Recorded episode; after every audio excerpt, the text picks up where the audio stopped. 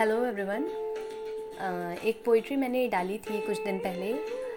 तुम किस समाज की बात करते हो?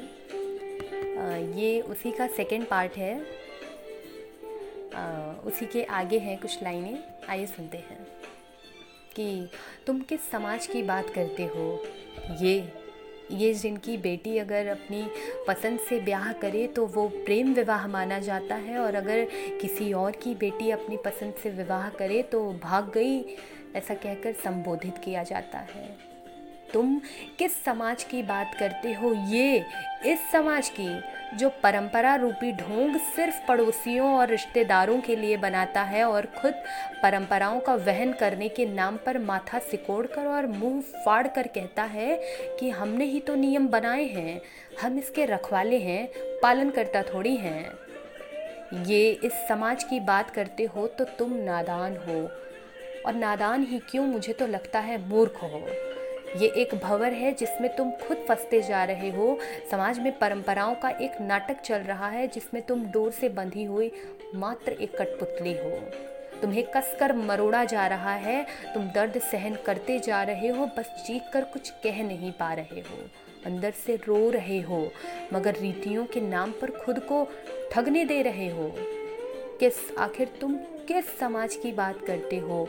ये समाज जो अपने पड़ोसी के घर के चूल्हे की रोटी और जवान हुई बेटी पर पूरी नज़र गड़ा कर रखता है, मगर अपना बेटा किसकी बेटी को गंदी नज़र से देख रहा है, ये इन्हें नहीं मालूम होता है। जिस समाज की रीढ़ बने बैठना चाहते हो, बस चले तो तुम्हारा अंग अंग भेदने में ये शर्माएगा नहीं।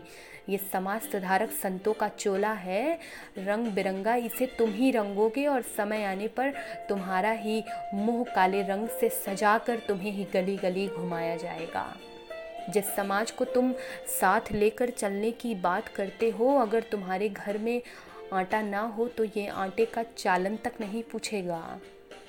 समाज की परंपराएँ निभाना चाहते हो? हाँ हाँ निभाओ। निभाओ और खूब निभाओ, रोज निभाओ, मगर एक बात गांठ बाँध लो, इसे निभाना तुम्हारी मर्ज़ी नहीं, तुम्हारी मजबूरी है। समाज के लिए तुम्हारी कोई ज़िम्मेदारी नहीं, ये अपने प्रति गद्दारी है। तुम सिर्फ़ ढो रहे हो, इसे एक नशे के बोरे की तरह अंधे होकर बस चले जा रहे हो। इस समाज को आगे बढ़ाने की बजाय तुम पीछे खींचकर खाई में गिरा रहे हो। जागो, उठो आँखें खोल कर देखो, ये किस समाज के साथ तुम चलते चले जा रहे हो? तुम जिस समाज की बात कर रहे हो, वो खोखला है। अंदर से मैला है और उसमें दीमक लग चुकी है। और तुम उसी दीमक को चाट कर उसी की चाटुकारी कर रहे हो। ये तुम जिस समाज की बात करते हो ना, ये तुम्हारा अपना नहीं है। तो गाइज़ ये था सेकेंड पार्ट इस पोइट्री का और और अगर मैंने ऐसी कुछ ऑब्जर्वेशंस आगे देखी तो हो सकता है ये पार्ट कंटिन्यू हो सकता है, नहीं तो ये लास्ट पार्ट होगा इस पोइट्री का। और, बाकी, अगर आप लोग भी इन समाज के संतों के चोले के पीछे छिप करके घूमने वालों में से हैं तो बंद कर दीजिए, क्योंकि ये समाज आपके किसी काम का नहीं है, ये आपके किसी काम नहीं आएगा। धन्यवाद आप लोगों का पोइट्री सुनने के लिए।